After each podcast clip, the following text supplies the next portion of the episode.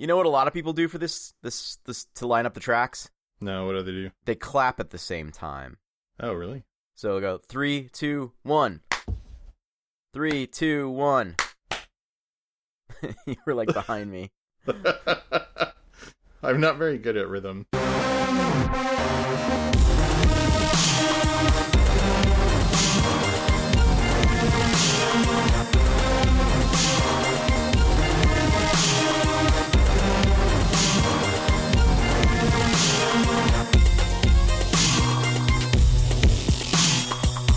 Hello, everybody. You are listening to Limited Play Time, the board game podcast, where we bring you board game reviews in 30 minutes or less. Or the next episode is free. Except we haven't done that in a long, long time. yeah, it's been a bit. Uh, and we're not doing that today either. yeah, we're not paying attention to the time limit today. No, yeah, our, our Yes. mission statement has just been thrown to the curb. Yeah, Um, standards be damned. Yeah, this is our post Gen Con 2020 episode, our post Gen Con online episode. Um, Jason and I have not recorded since like late February, early March, or something like that. So it when we was did- before your kid was born. It was after the our our, our child was born. We we did the special hundredth Oh. episode. Yeah, that's um, right. Yeah, and and then before the child was born, we we did uh we did like you know our last regular episode where we just did a review in 30 minutes or less and everything. But then we did Mhm. our we did our uh we played uh Blood on the Clock Tower Oh yeah, two times, and that was our hundredth episode. That was five months ago. Uh, and we took time off so that I could get my life straight with the new child and everything. Because now we have two kids instead of one, and that's exponentially more difficult than just one. Uh, and then in the meantime, uh, the world fell apart. yeah. Hey, how yeah, there's that? kind kind of a global pandemic going on. Uh, I said pandemic, not pandemic. I don't want anybody Plandemic, to think yeah. that I'm like a conspiracy theorist or anything. yeah. Uh, and so it's been a little difficult to get together with a gaming group and try out new games. Uh, you know, to play stuff that's not just something that I'm going to play solo or cooperatively with my wife. And so it's been difficult for Jason and I to like pin down what games we would both play.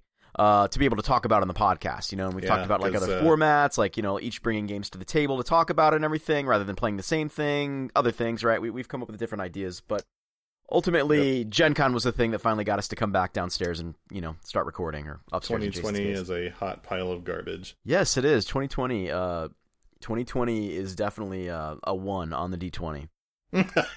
Critical fail. Yes. Yeah, it's a total critical fail. Yep. Uh, and, and people say this every year. I feel like it's like, oh god, this year was the worst year ever. But you know, like I can't wait till it's over. And then it's always a worse year the next year, except for probably 2019. That one seemed okay for the most all part. I think. Yeah. Except Like- that I had to like drive all night. Yeah, that Gen Con, sure.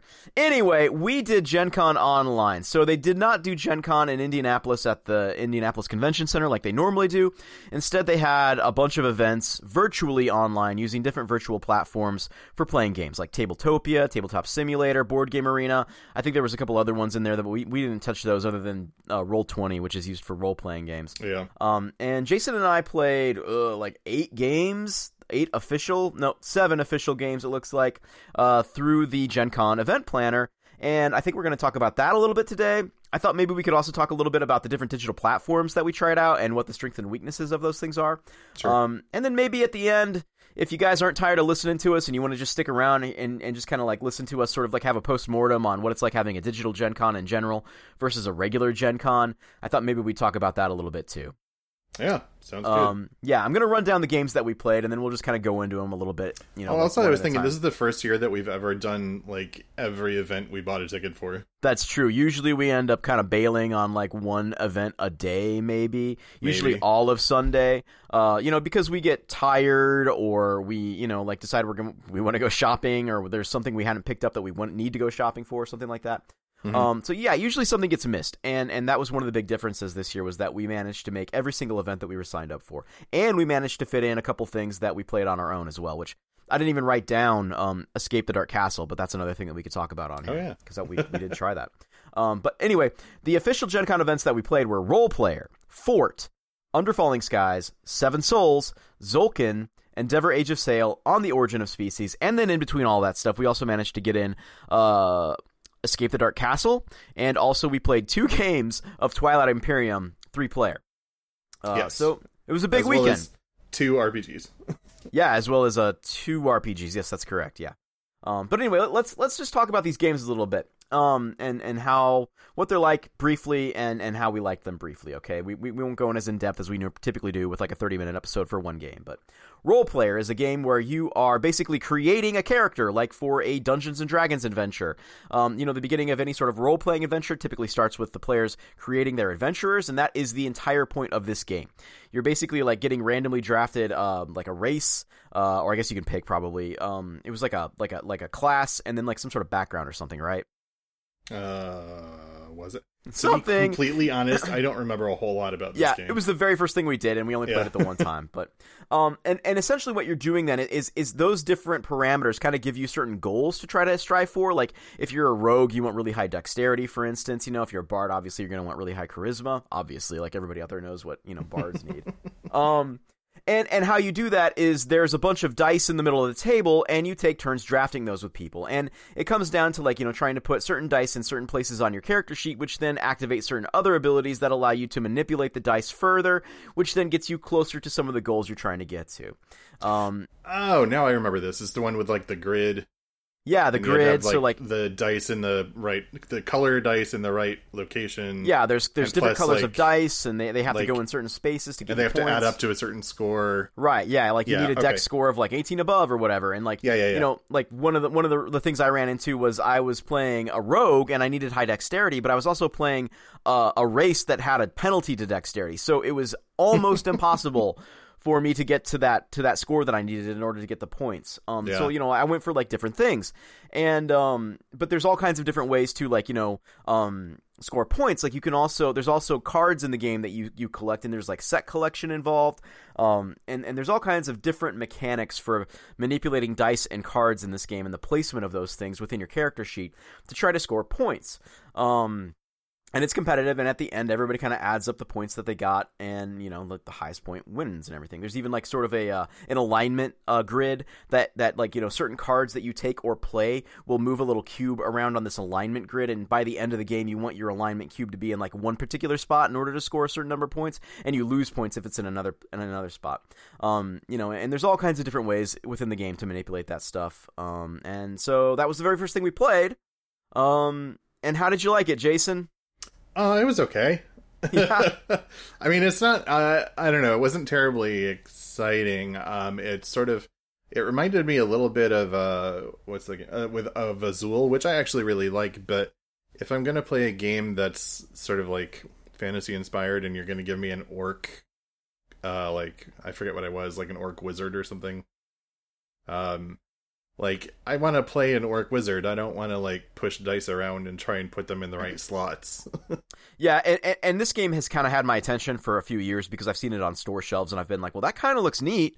Kind of like to check that out. And then there was a like role player adventures game that was on Kickstarter recently that is exactly what you're talking about. It's it's like kind of taking these characters.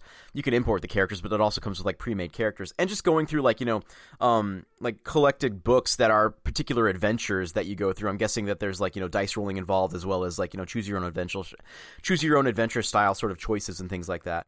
Um, Yeah. And that really caught my eye, but I figured I should try roll player first to just see if I would want that game to make the character to import. Because if they put that mechanic in there, is it is playing roll player a big enough deal to want to import those characters into this other game?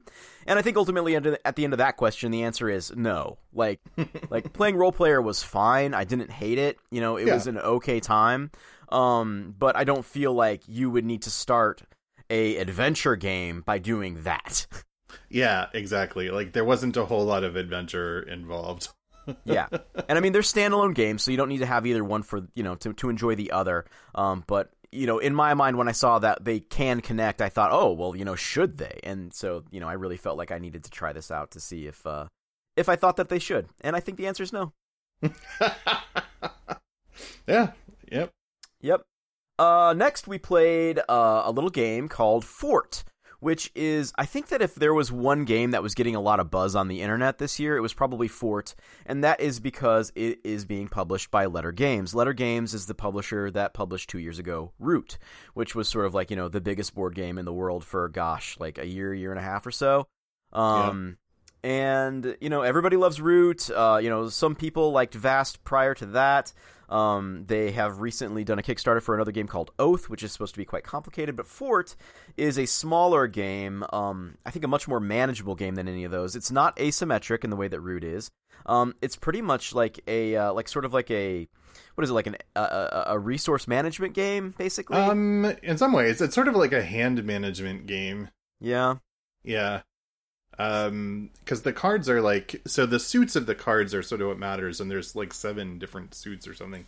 Yeah. I mean, the conceit of the game is that you're a bunch of little kids, right? And you are using these cards to like a fort that uh, is supposed to be better than all the other kids' forts, right? And there's like all kinds of different named children in the game that are the cards in the game. And, you know, the idea is that you're trying to entice them to come to your fort and play with you, right? Because your fort is cooler or whatever. Um, and so like there's a mechanic in the game where like if you haven't used one of your friends that turn um, to make your fort better or whatever, right? Yeah. Um, like you know they they come out in this yard in front of your fort, and your other friends can entice them to come over and play with their fort, and so then they go into their their discard pile or their hand or whatever. Yeah. Um, yeah. And like, there's certain abilities on each card that you can use, like to like upgrade your fort level, or to get some toys, or get some pizza, or whatever, which are the resources in the game that you use to upgrade your fort, and I think do other things. But like, you know, and then there's some something like do other things, like allow you to like make a permanent resource that you can always access for your own abilities. And in addition to that, um, when you play a card other players have an opportunity to play on one part of your card as like a follow along ability. So like you know, sort of like in Twilight Imperium, where like there's a primary ability and a secondary ability. Um, that's sort of like what's happening here. Is like you've got a primary ability that's only available to the person that played the card, and then there's like a secondary ability that's available to everybody. Um, I guess in that way it differs from Twilight Imperium because you can't use your own secondary. But that's that's some inside baseball in Twilight Imperium, which we're not talking about, unfortunately. yeah, and that's sort of where the suits come in. Is like you can only follow on the the player's card if you can play a card of the same suit. Yeah. So like if I Um, played a glue card and Jason really wanted to play on my my public ability, he would have to play a glue card to do that. He couldn't use like, you know, a I don't know, what were the other suits? Like a shovel card or whatever, right? Uh, like a skateboard. Yep, yep. Um there, there's Um, several others. There were a bunch of other. There's a wild suit, so you can use that for anything. Oh yeah, the uh, um, the the coin. Yep, yep. Um, Yeah. Yep, and you, you kind of go through that game, and, and whoever, like, there's a certain point value associated to every level of your fort, um, and there were several other ways to score points within that game, and gosh, it's starting to escape me now because I've slept several times since we played it, and we played a bunch of other stuff. Um, but ultimately, how did you feel about Fort at the end of the at the end of the game, Jason? Um, I I liked it. I liked it a, a lot. I mean, it, I it it was. I don't think I put it in my top three of the games that we played, but it was definitely like not the worst, and I had a, a pretty good time playing it. Yeah, yeah. I think I feel pretty similarly. Like like at the end I was like I liked that better than roll player, but you know, like I didn't feel the need to like immediately pre-order it or anything. Even though like, you know, Yeah. it's like it's a pretty cheap game. I think like it's 30 bucks from the retailer, right? And it's probably even cheaper than that from the discount retailers and everything. Um Mhm. but it just didn't feel like something that with a very full library of board games, I'm not sure where it fits for me personally, you know? Yeah, yeah. Especially if you're running out of space, like you and I both. are. Right. Yeah. Yeah. Yeah. I mean, if if you're Um, building or in the middle of building a board game library, I could see this being like a really good a really good value, right? Because like it packs a lot of games Oh, yeah. into a little box for like you know a little price and everything. Sure, yeah. I mean, and it, it, it, I mean, even though it wasn't, it didn't make a huge impression on me. Um, uh, there were some th- like really interesting uh points in the game where I had to make some decisions where I was like, oh, well, th- th- this is not something I've I've been encou- I've encountered before. It was like I had a really valuable card that I couldn't play, and instead of putting it out in my yard for other players to take, I could I could trash it. Um, and so I basically sacrificed this really valuable card because I couldn't keep it and I didn't want anybody else to get it. hmm Yeah. Um, so I took it out of the game. Like, Yeah. Yeah. Think, I was thinking like- about denial is an important part of the game, and, and you know like we we ran into some interesting combos and stuff like that in the game. So like a, a lot of very interesting moments, a lot of very interesting sort of puzzles. You know, like order of operations in terms of like you know what order you uh you you execute some of the actions on your cards that matters sometimes. So um you know like like. Uh, not the puzzliest game, not the heaviest game or anything, but I, I would say like just enough that it's very satisfying when you pull something off that makes you feel quite clever. Mhm. Yeah.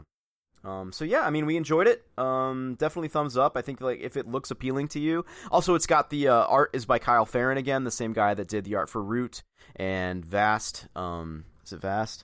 I always get confused because it was Trove for the longest time.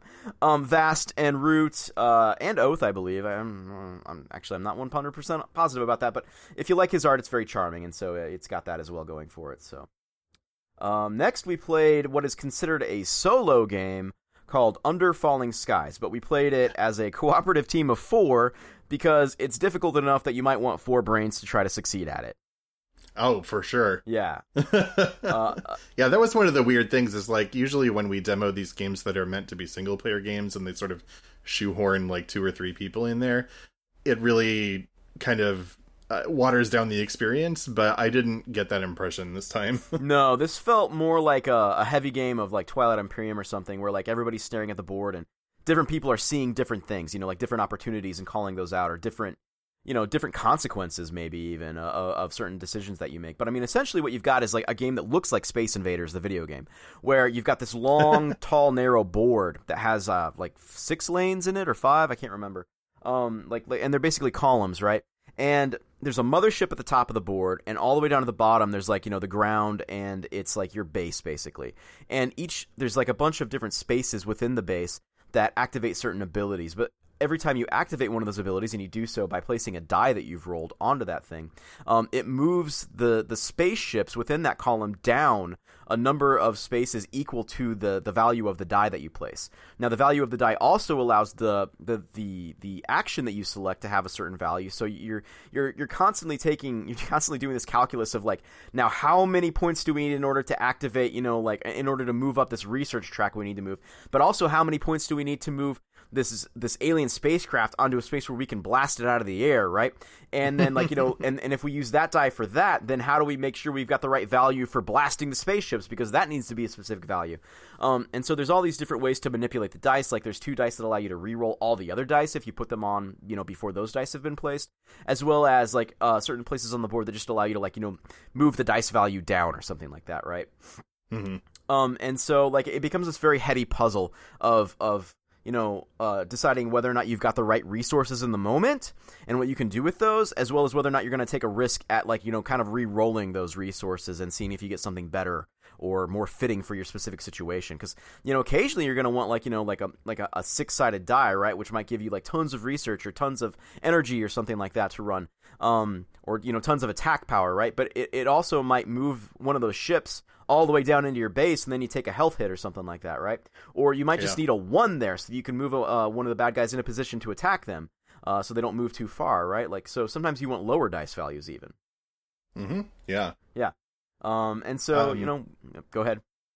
Oh, sorry. I was just gonna say, like, uh, it, it, there was a lot about this game to like. Um, I think the mechanics as they put them together are uh, really really interesting and very intricately interwoven and it forces you to make a lot of like really intense decisions even though you're just sort of drafting dice and placing them in certain spots to make things happen. Um you there the range of choices feels more varied than just that short description. Yeah. Um the flip side of this for me was the it, it's way too thinky for me. like I don't typically enjoy games that are puzzles like that. Um it it puts too much, you know, taxation on my brain and and I I get frustrated. Mm-hmm. the, it, it, it's exactly my kind of jam though right? Like that's the sort of thing oh yeah I, you'd love it. Yeah i love that sort of thing. I mean that's that's what i love about spirit island you know? Like like it's very similar where you're, you're really thinking about this order of operations and how it's going to play out in the end where you've got to be thinking about how all these different parts are going to move together um, at every step of the process you know? Um, and it's one of those. So i mean like if you're looking for something that's solo capable and and is very a very thinky puzzle in the same like you know like spirit of spirit island or other games similar to that right? Um, then th- mm-hmm. this one is very cool, and it's something that um, it's been a print and play up until now, and they're going to be uh, a Czech theory, Czech, Czech, Czech, Czech games, Chip Theory, yeah. Oh, Czech Games Edition. Czech Games Edition, yeah. Uh, they're going to be producing a professionally a, a, professional version of it, and I believe it comes out within a couple months. Actually, the guy that was running our demo told us it wasn't going to be out until next Gen Con, but I was looking, and it looks like it's up for pre-order already on um online retailers, and it looks like the the the release date is currently slated for October, I believe. Um, oh wow! So I won't be surprised if I end up with this at some point. Um, I, I think it's very cool. And and for somebody that does some solo gaming, I think it's like you know like kind of a perfect perfect thing. So hmm Yeah. yeah, uh, yeah. So I'm somebody that doesn't typically enjoy playing solo games either. So yeah, I mean, I liked, I enjoyed playing it with you and, and Gabe, our friend who joined us, but um, but I don't think I, it's something that I personally would really get into. yeah, yeah. Uh, next, we played a game called Seven Souls. Yeah, so this game was kind of interesting. Um, so again, this is another one of those games that, like, at the time I played it, I was like, "Oh, this is pretty good," and then in the aftermath, I'm like, I can't really remember a whole lot about. It. um, so you're gonna have to help me. I remember the cards and like having to place them in certain places. Well, first of all, the theme is Cthulhu, just to get Right, that out of the way, uh, so that nobody, you know, like roasts us for that.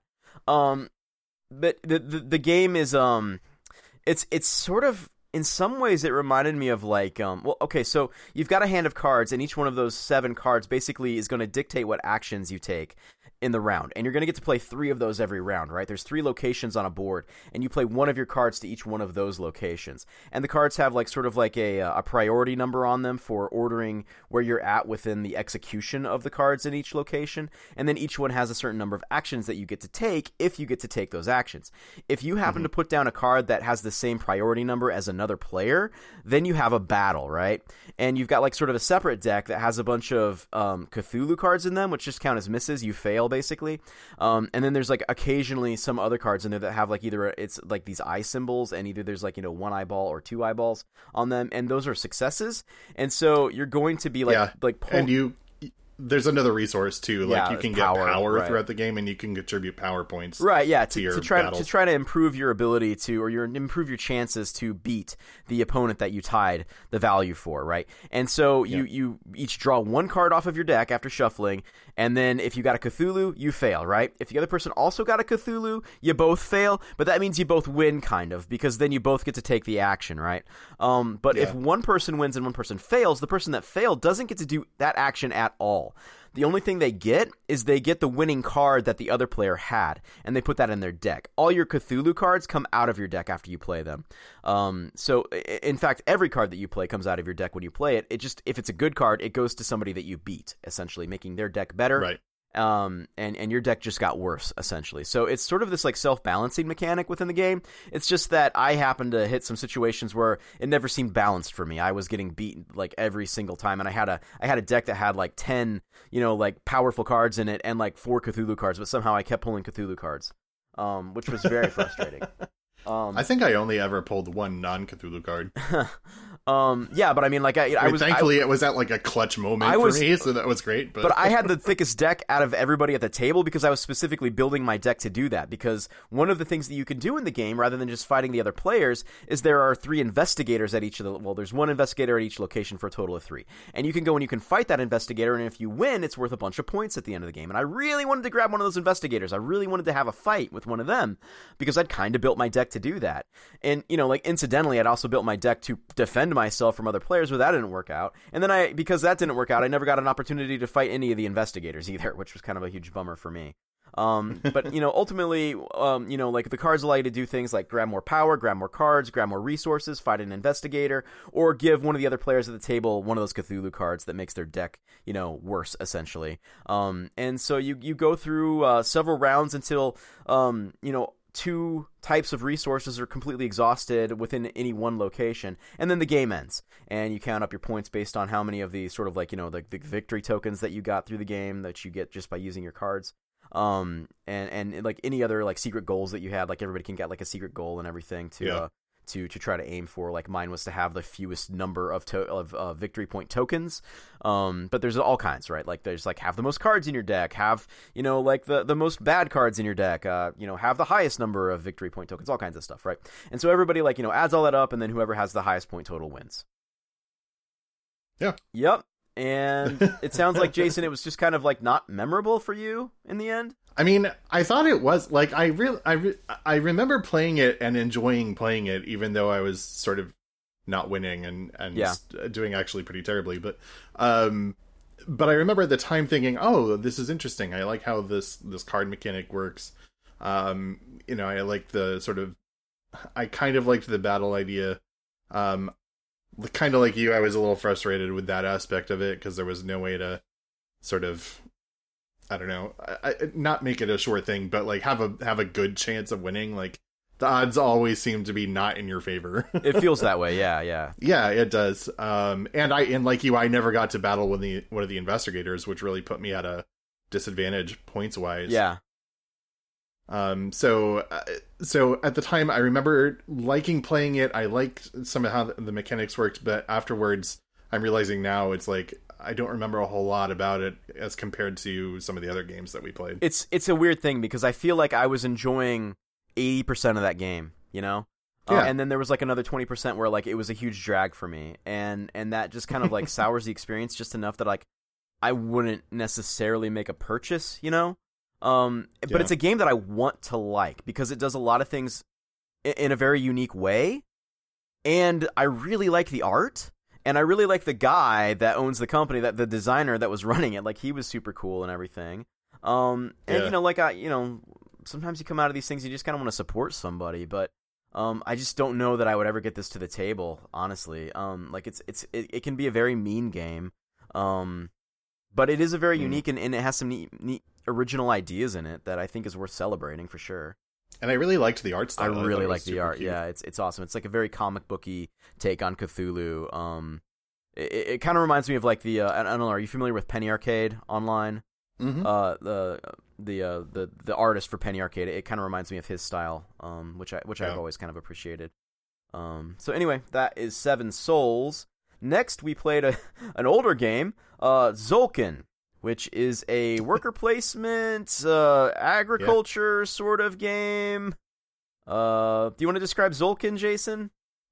Uh, sure. So the idea is that you're uh, part of the Mayan Empire the Mayans? Yes, the Mayan. I was Empire. hoping you and remembered because I didn't want to say the wrong thing. yeah, no, it is the Mayan. Actually, I think the subtitle is is the Mayan calendar. Okay. So it, I'm pretty, yeah, I'm pretty sure it's Mayan. It's, um, but basically, you're you're running the Mayan Empire and you're managing your workers. Um, and trying to gather various different resources by placing those workers um, on certain wheels. There's like five. I think there's five different wheels on the. Board. Yeah, board. they look like gears, like um, they have teeth. You know, like like yeah, a cog. Yeah, they're big gears, yeah. and then there's one huge gear in the middle that when you turn it, it tur- it rotates all the other gears to the next spot. Um, so you place your worker on a spot on a particular gear, and you can leave it there for however many turns you want. Uh, and as it sort of, as the wheels rotate, um, you can end up having different actions to take depending on where your worker lands um, at which point you can take it off the board and then take that action. Um, and so it becomes this this game of trying to say, okay, I want to leave my worker until it gets to this particular point. Um, but if it comes around to my turn, you know, I either have to place a worker, which costs corn, a resource. um, and if I can't do that because I don't have enough corn, I'm going to have to take a worker off the board. So you may not get what you were planning to get by leaving it on there. Uh, sometimes it can push right past it because there are other mechanics where other players can advance the wheel uh, more than one click per round. Um, so you might it might push you right past the thing. Um, and that's just one part of it. There are also several different tracks that allow you to advance on like a technology route, uh, to ascend different temples that give you certain bonuses at certain levels, um, and to build buildings, uh, which for the most part I think are sort of like um, I think the buildings are mostly like new functions and and in, in some ways like you know allowing you to score things that otherwise wouldn't even yeah, be scored. So, yeah, like I built one that made me only have to feed like half my workers or something. Yeah, like I think that. I took one of those too. That made me like it gave me a free feed yeah. on one of the workers. But I mean, if you if you really get it going, you know, get your engine going or whatever, like those those monument cards in particular seem to be a lot of points. You know, they're sort of like end game constructions that sort of add on to your total. Yeah. Um, although I could never, I, it seemed I was always like hovering around just enough corn to be able to manage yeah, to feed my workers yeah. without having to starve. Them. I definitely felt strapped for resources the entire game. Like I never felt like I had a plethora of anything. Right? Like sometimes you run into right. an issue in Agricola or other resource management games where you suddenly find yourself with like you know some huge stockpile of one resource, right? And that never mm-hmm. happened to me. Maybe it's just because we it was our first game and we weren't playing you know as uh, efficiently as maybe we could eh, had we known the game better. Um, but I definitely felt like I never had quite enough to do everything I wanted to do. I was Yeah. never sitting on a stockpile of anything for sure. Yep, same thing. I mean, and I to be honest, that happens to me with a lot of these kind of worker placement games. Mhm. Like I always feel like there's so much more I wanted to do by the time the game. Ends. Oh yeah, for sure. Yeah, this was definitely one of those. But I also felt like I really liked it. Like like I, it was one of these games where like at the beginning it's very intimidating and very overwhelming because it's very symbology sure. heavy, right? And yeah and we'll get to this later, but I mean, like the format that we were playing on was not exactly the best to just sort of like visually understand everything that was going on and, and learn that symbology.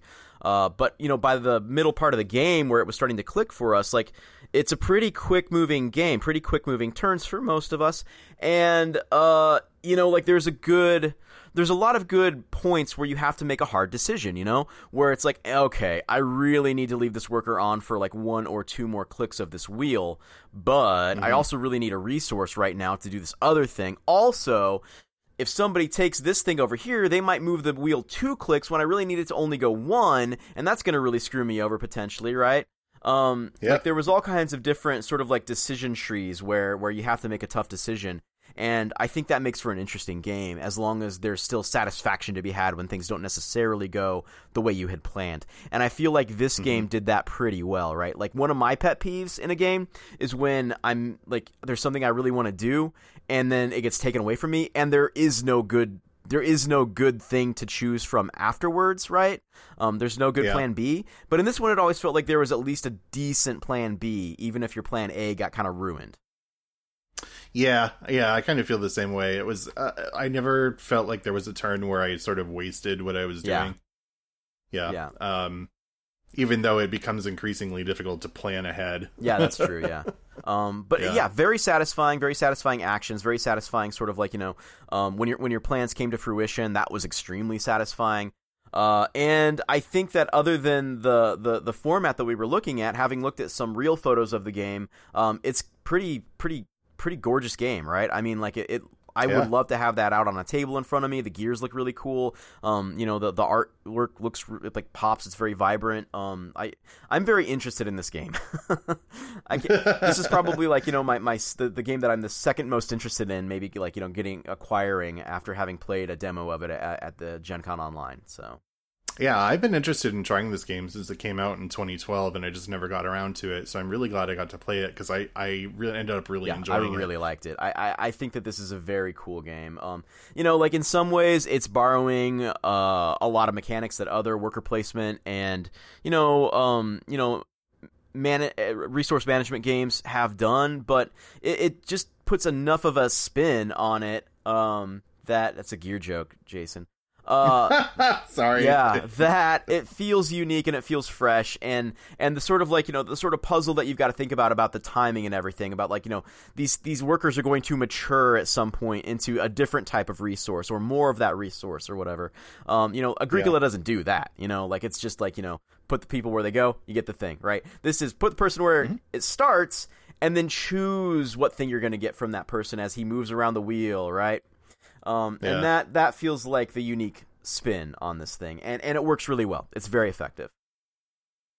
Yeah, for yeah, sure. So Tzolk'in, uh, huge thumbs up from me, and it sounds like a thumbs up from you as well. Yep. Yep. I liked it Cool. a lot. Okay. Uh, second to last uh, of the official games was Endeavor: Age of Sail. Now, this is a game that was on Kickstarter, I believe. It was a, a remake of Endeavor from 2009. I think it used to be a Z-Man game. Um, but now it's being published by Burnt Island Games, and oh, they've got like a co-publisher, and I- I'm sorry, I can't remember who it is. Um, but we were, we kept dealing with Burnt Island as far as like the people that were running the game for us, so I just that's the name that sticks Yeah. in my head. Um, but but this is a game where you are doing sort of like Euro mechanics in order to send out um, you know fleets of ships to trade in other parts of the world. Like you know the, the idea is that this is a colonialism game. Like the idea is that you're starting in Europe and you are kind of like spreading out this network of ships and and shipping and you know uh, taking over areas and things like that. You know like doing actual colonialism as well as building Right. up your sort of like home base with like different you know powerful buildings that allow you to do more things, hiring more workers, you know getting more wealth so that you can pay those workers. Um, so that's the that's the idea behind this game, and you do this basically by like you know um, drafting the buildings that allow you to take the actions. So like you know, I may have completely different actions available to me than Jason does. Um, and then placing the workers that you have on the buildings, and then is also placing workers out in the world in order to like it's almost like you're placing two workers per action often.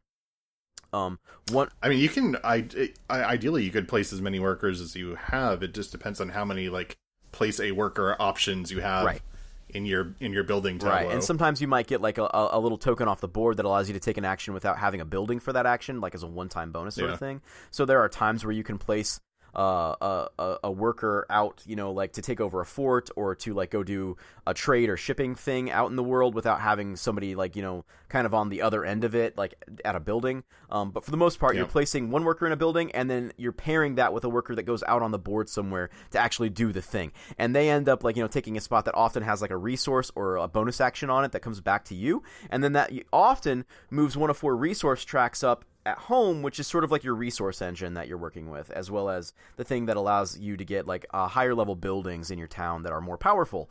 Um, and so it's got right. this really satisfying um, ramp as far as like the number of things that you can do throughout the game and, and how efficient those things are. Um, like you might start off with like you know just one building that allows you to say like go do one trade essentially, right? Um, but then like you know by the middle of the game you might have a building that allows you to do two trades instead of one for the same amount of workers, right? Um, mm-hmm. And by the end of the game, you might have something that allows you to do, you know, like uh, the two trades, and you can also blow somebody's fort up or something like that with a cannon, right? Um, and and essentially, you're trying to get all of your your sort of like resource tracks up as high as you can because those are worth a bunch of points at the end of the game.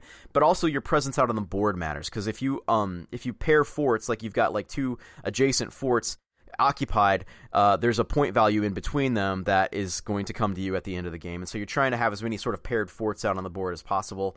Um, those also sometimes gives you more of those bonuses. Um, and then in addition to that, there's like, you know, there's rules for like having the most presence in certain areas. And then, you know, that allows you to take like governors back to your to your town and have them, you know, like allow give you like you know bonuses. There's card drafting in the game. There's a bunch going on, but it, and it's another one of these games that looks kind of overwhelming at first, but it's actually pretty simple once you get going. And I found it very yeah. enjoyable, like sitting down and, and, and, and, it, and it worked very smoothly, very elegantly, the way all the different parts work together. And it was so satisfying to feel that curve, that curve of power and ability, just like, you know, like gradually ramp up through the game. I ended up really enjoying the game as well. I think uh, I think I would like to play it again because I I think a lot of my issue with it. So like one one problem that I kept having uh, was that okay we started the game and to figure out okay workers are things that you need to do action. So I was like okay so I'm going to get a bunch of workers, but you can't use those workers unless you have specific buildings that allow you to use those workers to do actions. Yeah. And so I prioritized getting workers, and then it came around to my turn and I had a pile of workers that I couldn't do. You just had a bunch of sleepy boys just like taking a break. Yeah, yeah. So I think I mean, and that was just a product of me like not necessarily knowing how the game worked. Yeah. So like now that I know a little more, I think I'd like to try it again. Um, but uh, so there's a little bit of a learning curve, at least for some people, apparently. Yeah, I, I, I, think I was doing quite well at that game, but I think I initially I kind of lucked into it because I didn't really understand the ramifications of like taking extra workers, which I did. But then I also managed to get like you know like an extra building somehow or something like that that allowed me to use the extra workers early on.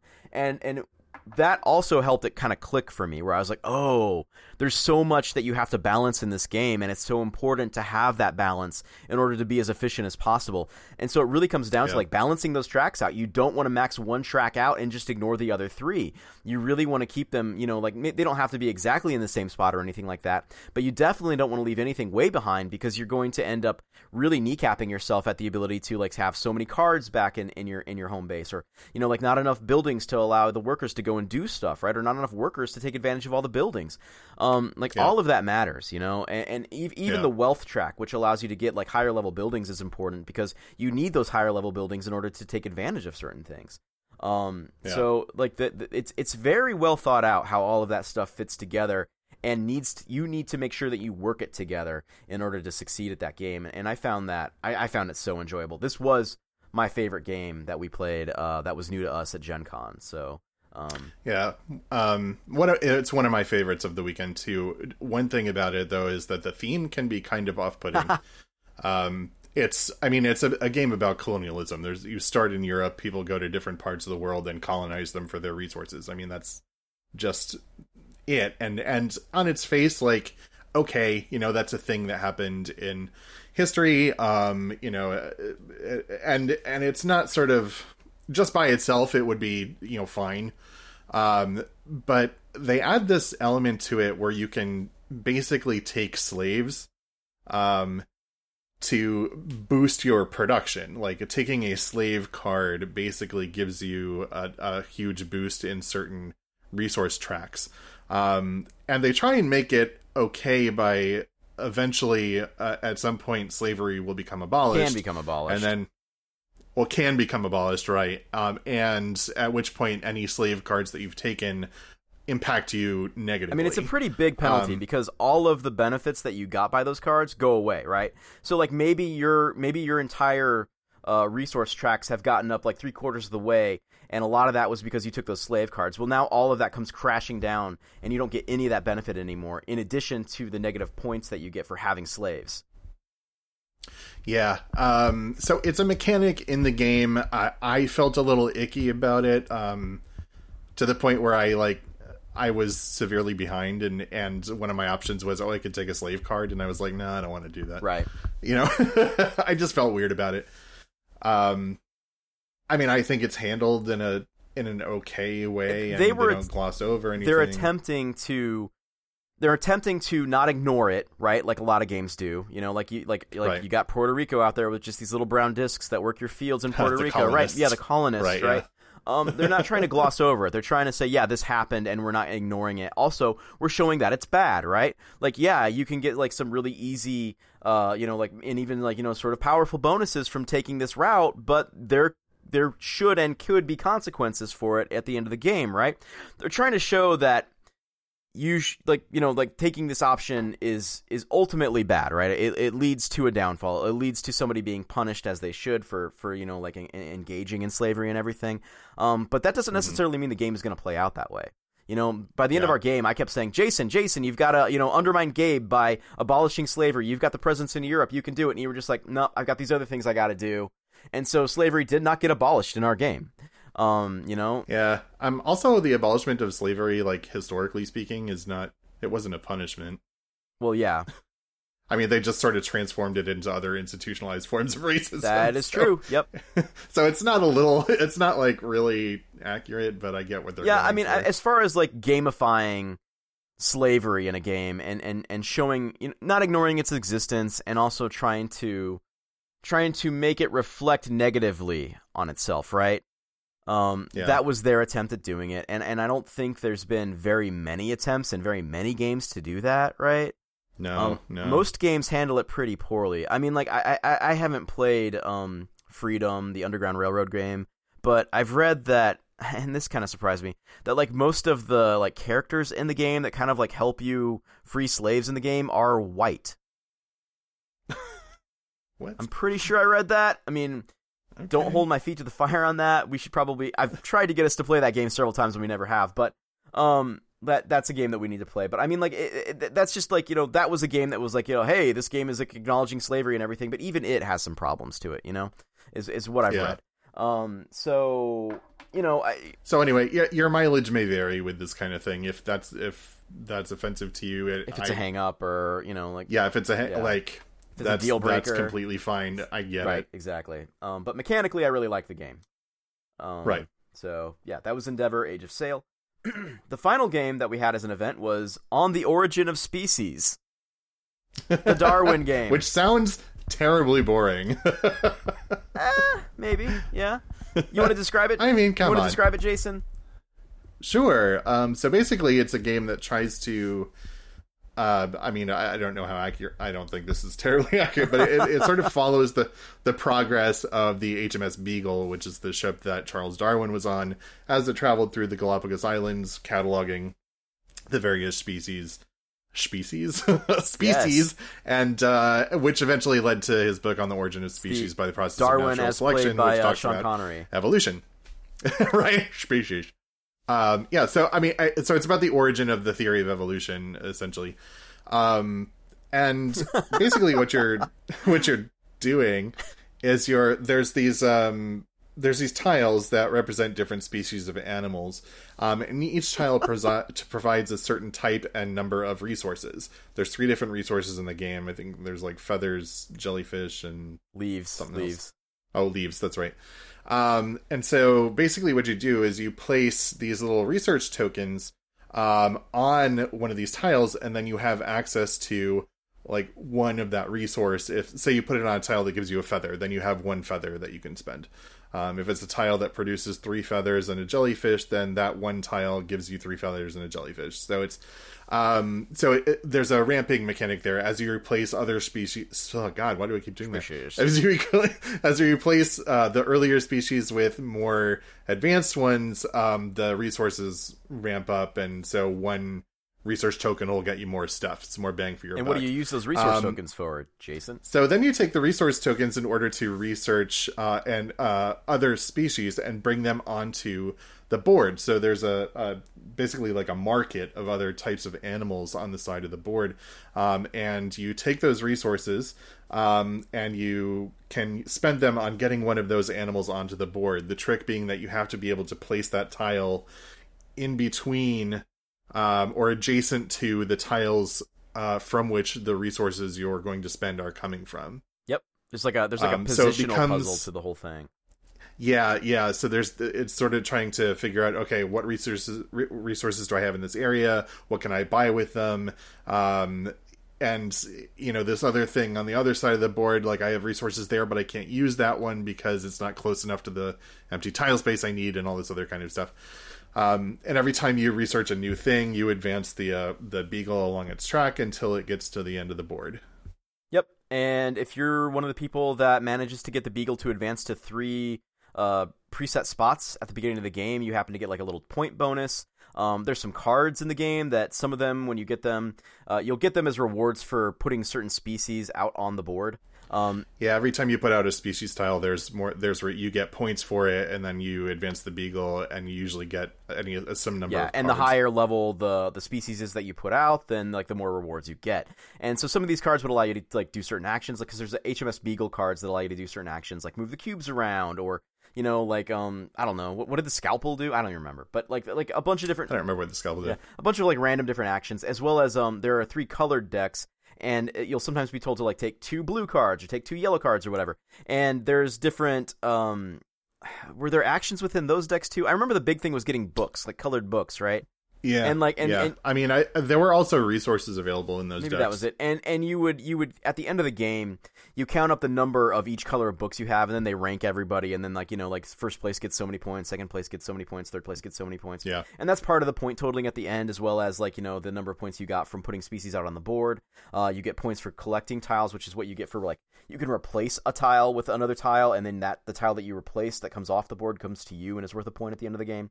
Um, certain Yeah. players end up giving you certain points when they take your when they take your tile that you had cubes on. Each cube that you had on that tile becomes worth a point. So like Jason got boosted quite a bit by us like taking a lot of the tiles that did, he was on. Um, and then you know like uh, let's see, we talked about the ranking, and yeah, there's just a certain number of points that you get from moving the beagle. Um, and then also like you know just uh like you know getting getting the species out on the board. You, you add all that up, and you know, winner's the highest points. and that's on the origin of species. That is on the origin of species. So, so what did you think about it, Jason? I actually really enjoyed it. I it was it's I thought it would be way more complicated than it was. It's a pretty straightforward uh, game. It's pretty easy to learn. Um, I thought that the you know the the concept was kind of cool. I mean, I'm I'm a history nerd, so that kind of really appealed to me. Um, and I thought the mechanics, at least some of the mechanics, were kind of interesting. I thought the whole tile placement thing was um was neat uh and the sort of unexpected boosts like you can try and screw over your neighbor but by taking this thing that they had tokens on but at the end of the day the tokens they had end up being points so it's not like they're totally screwing you over and and I liked that kind of mitigation of that Yeah, I, I was trying to play like an HMS Beagle game where I was trying to like plan my turn so that I would move the beagle just enough spaces when it came around to my turn to get one of those anchor points that you know like there's only three of on the board and everything. I really wanted to grab one of those and I never got a chance to do it. Uh, yeah, but it turns out that the points that you get from those are not. yeah, like, it's not game breaking or anything like that. that I think I just yeah. wanted the satisfaction of doing it more than anything. um, and so like I felt I feel like I kind of spent more time than I should have thinking about that and not other stuff. Um, Yeah. but you know, it was one of those games where like it- it's perfectly enjoyable. I think for me it was like I like it, not necessarily like love it, love it, but um, you know, I, I Mhm. wouldn't turn it down if someone wanted to play it again or something. Um, One of the things that we talked about afterwards was that we were more concerned with like getting specific animals Yeah. that we thought were cool. I want that cool onto fish. the board, I want that shark. rather than like what we could actually afford. yeah, yeah, it was very much just like you know, hey, I I like I want to put that shark. I like out. cool animals, and I want to be the one that puts that one out on the board.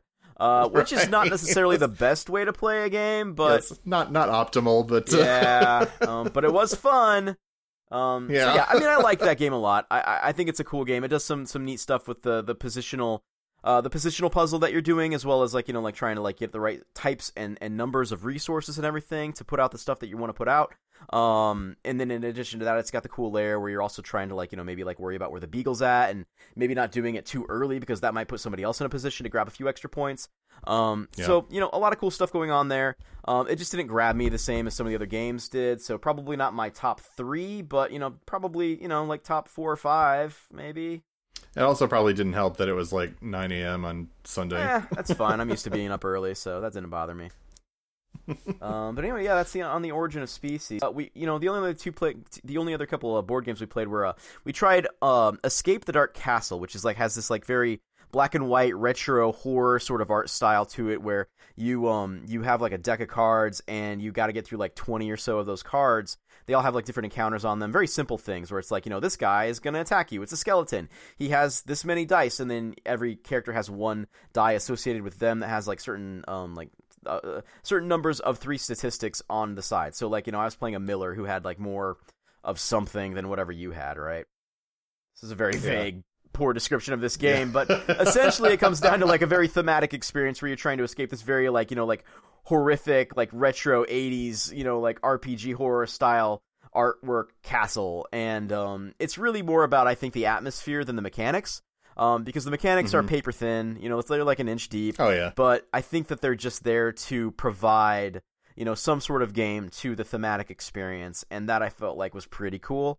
Um, like it, it was I mean, I had It was fun, fun, playing right. it. I mean, it was a stupid quick exactly. We played it because it was like 20 minutes. We had to kill a little bit of time before our friend came back for us to do another thing, and it was the perfect filler game for that. I, I wouldn't like buy this expecting it to become like you know the thing I do every night with my wife, or like you know something I get the friends over together to do on the weekend or anything. It's not a big enough game for that. But you know, as far as something to play, like when you're just waiting for somebody to like you know go pick up the pizza or something, you know, it's perfect for Yeah. that. Um, so a good quick silly game that has like you know a- a, pretty good representation of the theme really cool artwork in it so you know i thought it was cool it was fun it was fun enough i would say Fun Yeah. enough. Yeah, that's a good Yeah. description. It was Yeah, fun yeah, enough. yeah. and then of course we played twilight imperium on uh tabletop simulator and it uh remains to be the best game there is so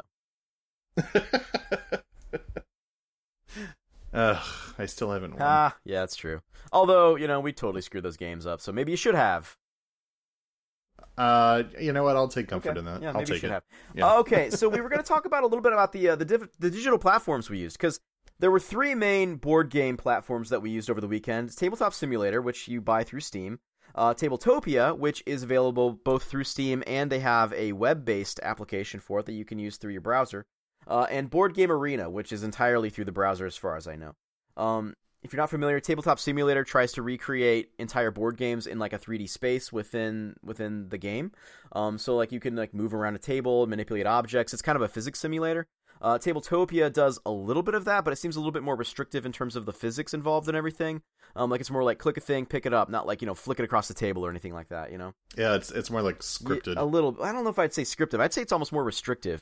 Um, because it doesn't allow you to, you know, like knock things over the same way uh, that tabletop simulator. Like our Endeavor game was ruined because uh, one of the players uh, accidentally held down both mouse buttons when he was dragging a piece, which puts it on the table rather than above the table, and he just like drug it through all of the components and just like scattered them everywhere. Right? That's tabletop simulator. yeah. It's it's That- there yeah. to literally simulate the tabletop and all of the things on it physically with physics Whereas Tabletopia is like, okay, here's a stack of cards. You can click it and it'll come into your hand, but it doesn't allow you to like drag it across the table or do any crazy stuff like that with it. You know, um, it, it has more restrictions in what you can do with it essentially. But it is also trying to recreate the 3D space of the table and all the components and everything. So it looks very similar to Tabletop Simulator, but it functions a little bit differently.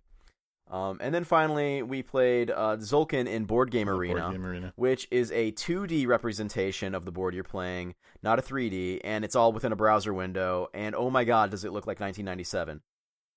yeah, it's the graphics are real, dude. Yeah. So I've seen some people prefer this to Tabletop Simulator and Tabletopia because they just want like a flat, you know, like picture to look at because it's like easier for them to deal with than like the 3D manipulation Yeah. of the 3D space, which I understand.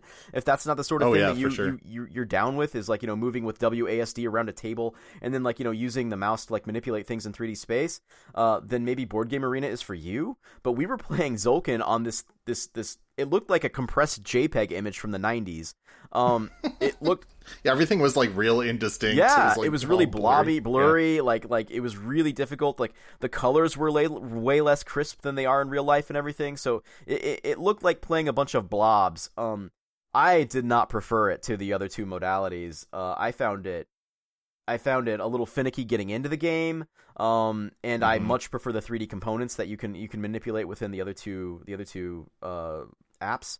Um, and I, I just did not appreciate how it looked so low res and blurry and like you know uh, Tzolk'in's already sim, sim, symbol heavy and having difficulty making those symbols out just made it kind of painful to play even though I thought the game was brilliant. Is that corn or a fish? yeah, exactly. Yeah. I mean the game is brilliant but playing it that way was kind of painful. So, yeah, Yeah, a I don't know how you felt about Board Game Arena, but I came away thinking if they're all like this, if this is how if this is uh if this is representative of all the mods, then I don't think I'm going to be coming back. I mean, I I can see the benefits of it from a certain perspective. Like, uh, if you're not if you don't really care about how the game looks, um, then fine. Um, and it will certainly work better for some kind kinds of games than other ones, like a worker placement game. Sure, why Yeah. not? Um, but uh, it, of the three, it wasn't my No. my favorite. um, Tabletopia uh, is pretty good at replicating the look of a game on a table. Uh, uh, I'd say as good as Tabletop Simulator. I think. Um, it didn't have the level of scripting that Tabletop Simulator does. Tabletop Simulator allows people to script the games themselves. So, like you know, add um, automation to it, or you know, like certain functions that maybe don't even exist, you know, in Tabletopia or something like that.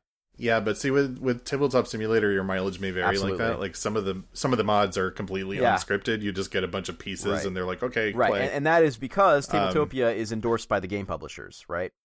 right, so exactly. th- it's a little bit more um, even in terms of the quality of the mods in there, uh, and, and you can kind of expect similar function from all of the different mods within Tabletopia. That's the issue with Tabletop Simulator is that the the there's no there's no um, there's no homogeny between the quality of all the the different uh, mods. Mhm. Like they're all done by people, like just random people that want to random people, but the people you want to make a mod for Tabletop Simulator, you go ahead, right? If you want to go and you want to try Yeah. to replicate your favorite game, you can do that, and you can put it in Tabletop Simulator. And as long as the publisher doesn't find out and tell them that they have to like you know take that down, it's going to be there, right? And anybody can play it. Um, whereas with Tabletopia, it's all endorsed by the game publishers. Those mods are not going anywhere. Um, whereas Tabletop Simulator, like some of those mods disappear because the game publishers find out and they're not cool with it. Other publishers find out and they're like, "Oh, awesome!" Like when we played Endeavor, that was a mod that had been made by you know like someone that was unassociated with them, and they were like, Yeah. "Well, this is great. Let's use this," you know. And so like they were using it to Yeah. you know try to get some attention for their game. Um, and that one was really well was scripted. really well scripted, and so was uh, you know, and the, the other the, the other example that we have of Tabletop Simulator being like a huge success is uh, Twilight Imperium. Uh, there's just a level of scripting and automation in that game that it makes it, in some ways, I think even easier to play virtually than at the real table. You know? Well, I mean, the automatic setup is yeah, it's game amazing. Um, so you know, if you get if you get a game that has been well scripted and there's a lot of attention to it and everything, Tabletop Simulator is amazing. Um, it's just that you know, um, like like Jason said, mileage may vary. You know, like there's a there's a lot of variance in terms of the quality. Um, Tabletopia, Yeah, it just depends on what mods. are. Tabletopia seems fine most of the time. We ran into a few glitches where like things were like falling through the table or clipping through other textures and stuff like that. We couldn't see a card under the board at one point, or like half a card was showing up when the other half wasn't. um, it was a little finicky getting Yeah. in, but otherwise it seems pretty stable, pretty fine. Um, we had to play through the browser. Our our app that we were trying to get into rooms with through Steam wasn't working over the weekend. Maybe that was just because the servers were under such heavy load yeah, or something. It was it was acting kind of weird. Um. Overall, I still prefer Tabletop Simulator because you pay for it once and that's it. Tabletopia requires either a subscription or paying for the premium games to play. Um. Right. But uh, you know, tabletop simulator is kind of like the bread and butter. I feel like, and then occasionally you go over to Tabletopia for specific games. Um, it's kind of how I feel Yeah. about them, anyway. Yeah, I mean that's pretty much how we've always Yep. used them. And I think this weekend just kind of like you know reinforced our feelings on it. Yep. Yeah. The only other thing that I wanted to talk about today is just kind of the general experience. You know, we've talked about Gen Con before. We've done like our top 10 things that we've anticipated about Gen Con, top 10 things we love about Gen Con, stuff like that. And, you know, it always comes down to we have a lot of stuff in those lists that's about the experience, you know, like being there, Right, yeah. seeing all the people in cosplay, seeing all the nerds in their nerd shirts, you know, like the the experience of walking the show floor, of getting together with friends and playing in person and everything. And we lost all of that this year, you know? Mm-hmm. So you know, and I've seen a lot of people asking questions like, "How was it? You know, like how did it how did it go as a digital experience? Like, was it was it a success? Um, how do you feel about that, Jason? I mean, I, I feel like it depends on what you mean by success. Like, uh, as a replacement for, or a sub, not, not a replacement, a substitute for like the real thing. Um, I mean, I think it was okay. Like, I, we played a bunch of games. We still had a fun time. Um, even though we weren't all in the same space, we got to hang out with our friend uh, who lives in California. Um, you know, we got to um, talk to some like random people. Some of which were, were Uh, really some cool. of whom were cooler than yeah, others. exactly.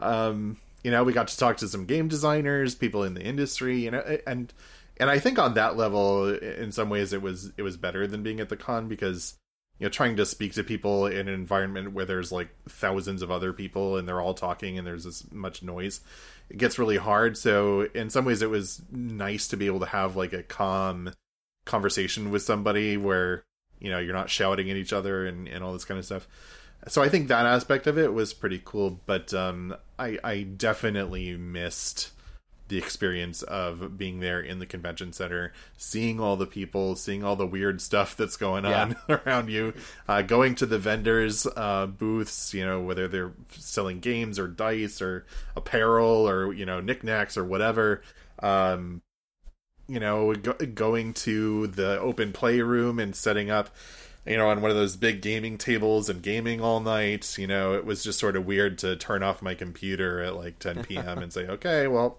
it's Yep. bedtime. Like, Yep. you know, um, that stuff I it just couldn't possibly compare. But I think for you know what they were attempting to do, I think it was as as fun as we could have. Expected. I think that's true for the events, right? Like like being able to have some events that Yeah. were coordinated for us that we could do with our friends and have some fun playing those events. That was a good substitute for the events that we would have done at Gen Con. Um, the other substitutes that they came up with, though, I feel like were failures. The the, Oh, yeah, the looking the glass shop- and the game stuff. shop were complete failures in my opinion. Um, the game shop had initially on on day one like 55 games in it, I think. None of which seemed to be Gen Con deals at all, right? Like they weren't discounted from what you would get at MSRP. They didn't have any sort of like, you know, like pack-ins or anything like that. And the selection was just like 55 games. That's like one shelf at the Cool Mini or no, not Cool Mini or not. That's like one shelf at the uh, the Cool Stuff Inc booth, right? That you walk through. Um, Yeah, yeah. It's it's just like you know you're used to having like probably thousands of games to choose from uh, on the Mhm. show floor, uh, and there's a sense of discovery as you walk around and you see that stuff, and that completely that was completely lacking within the game store uh, that they put up. Eventually, they got up to like you know over hundred games available, but by that time, like it, it just still it still doesn't compare. You know, like it's just still such a small number of games, and th- it still had the issue of like very few of them by the end of the weekend had started doing any sort of like special Gen Con stuff, like you know a bundle or a deal or anything like that. Um, and a lot of them were games that have been out for a long time, and that you could just like you know drive down to Target and get. Um, I will say it was much kinder on my wallet. that's true. It, it was. Um, you know, although I've already put an order in for Endeavor, um, I ended up buying an RPG book because they were on sale, and I, and I want to run a weird RPG for us at some point. Um, so you know, I spent a little bit of money, but still probably you know like way less than half of what we normally spend on games. Oh yeah, for yeah. sure. Um, and you know, the other part of that is the discovery, right? There's just there was just no discoverability. Like other than like you know, if something showed up on the game shop, and even that wasn't very great because like I couldn't talk to the person selling it and say, hey, what's the deal with this, right? Um, Right. The yeah. other the other thing they had available to us was the Looking Glass, which was like supposed to be the replacement for the show floor, the expo hall. And and what it was was it was just like a graphic with you know hundreds of little icons of, on it for the different game vendors and exhibitors that were supposed to be at Gen Con, and they were sized uh like in relation to the amount of money they had spent on their booth. So if you were like, you know, Fantasy Flight who had spent I assume like, you know, like uh, an order of magnitude more than you know like some small indie developer then your icon is Yeah. you know like taking up way more like you know it's taking up like like four times as much space as theirs or maybe even more or something like that. Um, but then when you click on those icons all you get is like a couple of links. It might link to the vendor's uh, uh, homepage. Like web it might link to a video on youtube. Like there was no there was no rhyme or reason to how that thing worked. And i never using it, I never found any deals or anything that I was interested in. Like it never led to me finding anything of value, right? Um, the thing that Yeah. led to the most value was like a completely separate website that had a list of like, you know, deals going on for Gen Con and everything. And then just managing to like, you know, like we asked within um Burnt Island Games' Discord if like they were running any deals. Stuff like that, right? That was how we discovered things. And even that didn't lead to much, right? So Yeah. I, I feel Yeah. like those two things uh, definitely did not do a good job of replacing what the actual convention hall does, and and maybe there's better ways to do that, but it didn't feel like it didn't feel like there was anything to be excited about as far as a consumer goes at this show, like there is at the actual Gen Con. Yeah, right. Yeah, I mean, I'll, I, nothing beats that feeling of sort of walking around the hall and seeing something catch your eye and like going to talk to Right. somebody about it and maybe Yeah. buying it. Like all the discovery here happened at the um, at the demos that we planned to Right, be which at. means- and and that's fine. Like that happens a lot too. But But that means we were already interested in those as, uh, games. You know, like yeah, exactly. Like that's not a game that we didn't Yeah. know about. We always end up seeing some stuff that we've never heard of at Gen Con, and we always take some interest Yep. in it. And even if we don't buy those games, we're at least going to stand there and talk to some people. And oftentimes we end up buying some of those games, right? Yeah. Among other things, right? Like one time I bought a doublet. they almost convinced me to buy an eighty dollar top hat. Not buying year. it was a mistake. You'd be, I you'd know. be a, I kind of feel yeah, like it you'd be a better man if you owned that top hat. I could be wearing You it right now. whenever you want. I feel so fancy. oh, so anyway, everybody, that is Gen Con 2020. Did you have anything else you wanted to talk about or say regarding the show, Jason? Uh, no. I mean, the only other thing that was of any significance to me this weekend was it was spending a lot of time sitting in my desk Yeah, chair. I, yeah. And, you get to uh, walk around a lot it more. kind of with wreaked havoc Con. on my body. Yeah, so, you know, F the coronavirus. Uh, hopefully it's completely gone. Uh, early 2021, let's hope. Fingers crossed vaccines come out and are effective and everything. Uh, because we really, really want to get back to the convention hall next year. I know we missed. yeah, yeah. It's kind of our main thing every year, and, and this year was kind of sad. Um, so in some ways a success, in some ways not. Um, but ultimately we still had fun because those events were fun, and, and hanging out with your friends is fun, Yeah. even if it's just online. So, um, but anyway, sure. uh, oh, you know what? I was gonna ask you top three. You you mentioned the top three earlier. Do you know what it is? Could you do it? Could you do a rundown My top three uh, games that we played at? Oh yeah, oh yeah. I mentioned them the other like the other day when we were talking Uh-huh. about it. So okay, so I think number one for me was Endeavor. Mhm. Uh, number two was Tzolk'in, Uh huh. and number and number three was uh, on the origin of species. Our lists are so similar. Mine is Endeavor, Tzolk'in, and then Under Falling Skies. So. Oh, very yeah, very yeah. similar. And you know, Fort, I feel like Fort's some sort of like thing where like I feel like that should be higher, but I just I was so I was Yeah. so like sort of like impressed with the original what what the other three games had to to represent. Like, it was original, right? Like the I don't know, like, something about Fort just felt like other mechanics that we'd played in other games, just done in a really neat package. You know, um, it, it- Yeah, it's a really yeah. good package. I mean, I liked it. Yeah. I I did. I liked the game. It's just it wasn't something that sort of yeah, it didn't make the you know, impression to that the other three did for me. So yeah, just for Yeah. some reason. Um, but I, I still feel like that would be a really good purchase for somebody that wants to spend a little money on a really good game. Oh, absolutely. Okay, cool. All right. Well, Hey. um, maybe we'll get back to doing other recordings sometime. What do you think? I mean, maybe if this ever ends and we can play some more. Yeah, we've talked about maybe doing some other stuff to try to get more recordings out. Maybe doing some tabletop simulator stuff more often, and then being able to talk about that. Um, like you know, we we played escape the dark castle through tabletop simulator and you know, true, you know we we, we could do more of that. Yeah. so we might end up getting back to a regular recording schedule but we're definitely not doing anything uh, we're not definitely going to be doing the every week recordings that we were doing uh, up until march. So uh, we'll we'll maybe like send some some messages out on social media to let people know what to look for in the future. Um, but we've still got some talking to do about what to do about you know a regular schedule again. So uh, but eventually Yeah. we'll be back to it and until then you can enjoy this extra So- long gen con I- episode and I know you're all waiting with right exactly yeah so anyway um if people would like to email us and and tell us you know what they liked about the gen con online or you know what they're looking forward to about next year's gen con hopefully not online how would they do so jason breath. Uh, let's see if I can remember this. So, if you want to email us, it's limited. No, it's podcast at limitedplaytime.com. Uh, you can go to the website limitedplaytime.com. You can uh, tweet us at limitedplaytime, or go to Instagram on Limited Playtime Podcast. I think that's correct. i sure hope so anyway everybody I hope so. thanks for too. listening hope you had a good gen con if you attended online uh, and if not i hope you had an, uh, a decent time listening to us talk about it and maybe it'll entice you to uh, join us for a real gen con next year so anyway thanks for listening everybody we'll see you sometime in Later. the future bye